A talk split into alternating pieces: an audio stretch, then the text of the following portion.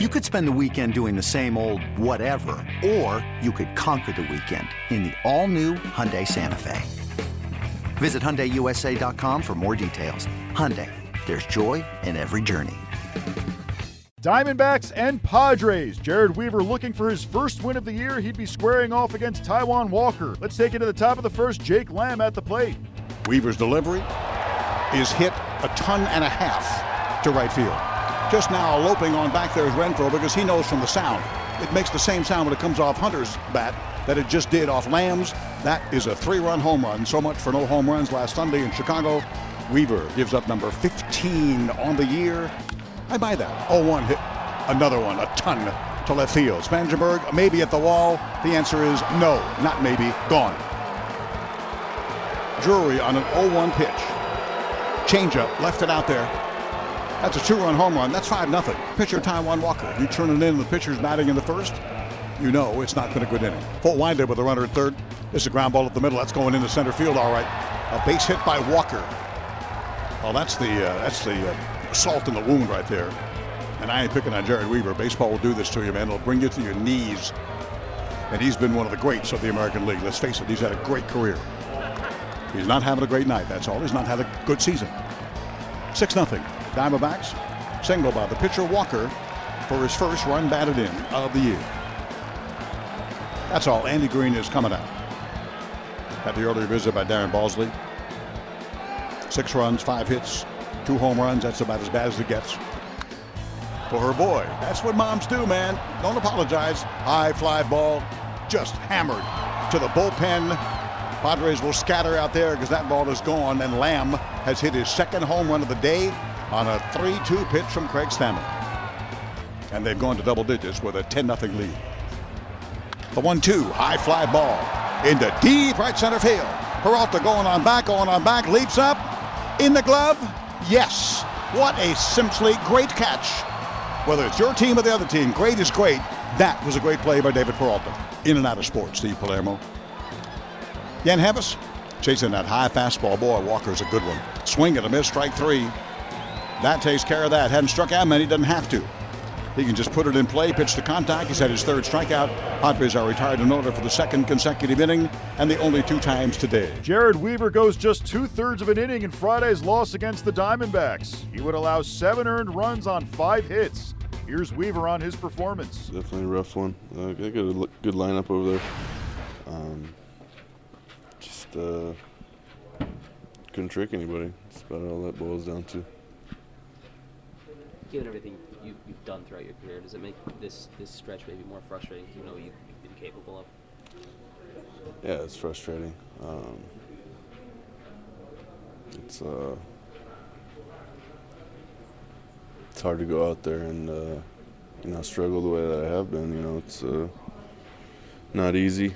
Like uh, made what 330 starts here in my career, and it's the first time I've ever been booed off the mound. So it's uh, definitely frustrating, and uh, wish I could give these fans what they want to see and what they what they deserve, and and uh, not only fans but uh, team and teammates. So um, anytime a uh, starter makes the bullpen work harder than they, they need to and harder than they have all year, it's uh, that's the most frustrating part. Did you felt like you had turned the corner after Sunday? Yeah, I felt good Sunday, and uh, you know, it's uh, you know, it felt good tonight. Just mistakes were hit, and uh, couldn't do anything about it. What you think in your mind when that that roller just right to the vacated side of the field to start the game? it's a different game these days. You know what I mean? There's a lot of people playing in different spots, so uh, you know it's it's baseball. I mean, it's going to happen, and uh, um, you got to be able to uh, to pitch around that stuff, and just wasn't able to do so tonight. Andy Green and the Padres unable to figure out the Diamondbacks tonight as they lose ten to one. Here's Green on the loss. It's rough. Uh, I don't think there's any other way to say it.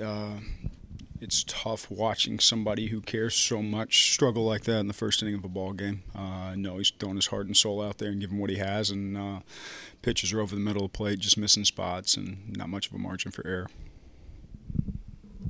At what point does the organization figure out what it has to do next with Jared Weaver? Um, I as has been the case for a while, we talk. Uh, we talk after every start for every guy, find out what the best path is. We're talking about Trevor Cahill coming back off the DL at some point in time, in no uh, association with Jared Weaver's uh, situation right now, but like more or less like trying to project out our pitching for the next few weeks. Uh, uh, Weave's been uh, the consummate professional. Uh, he gives you what he's got every single day. He's competed uh, his entire career, and he's thrown the ball incredibly well many times. Today was rough. Is it hard at all for you to watch a guy like that who's been so good for so long struggle like this? Uh, it's it's tough to watch any of your players struggle on a baseball field. You show up because you want to win a baseball game, and that's the intent he shows up with every single day he pitches, and uh, every one of our players shows up with that intent as well. And when it slips away so early, it's tough to see anybody go through that. What was the difference between his last start and today? Uh, you know, I mean, pitch execution, uh, small margin for error, obviously, but I, I mean, he, he threw the ball well uh, in Chicago, and today, went the pitches he left over the middle of the plate to these guys, they hit. And they did not chase off the plate. I thought they showed up, uh, you know, first inning with a plan where they were going to make him be in the strike zone, and they took some pitches early on and worked him, and then ended up leaving stuff in the middle of the plate. They got hit.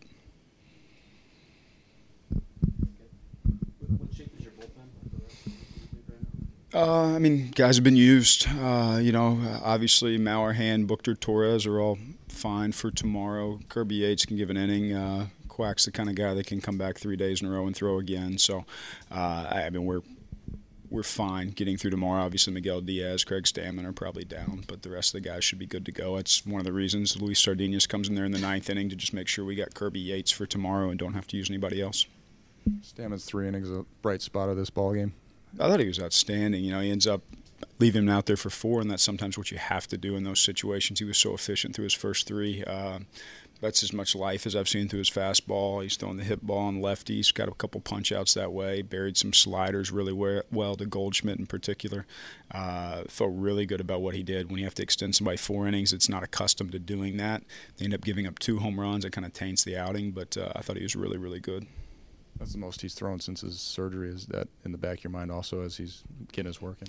Yeah, you know he was efficient through three. He went 52 pitches early in the year, three innings, uh, and he was under that at that point in time. But once he pushed past that, uh, you know we had the pin up at the point in time when he gave up the second home run, and just uh, I didn't want him to go any further for his health's sake at that point.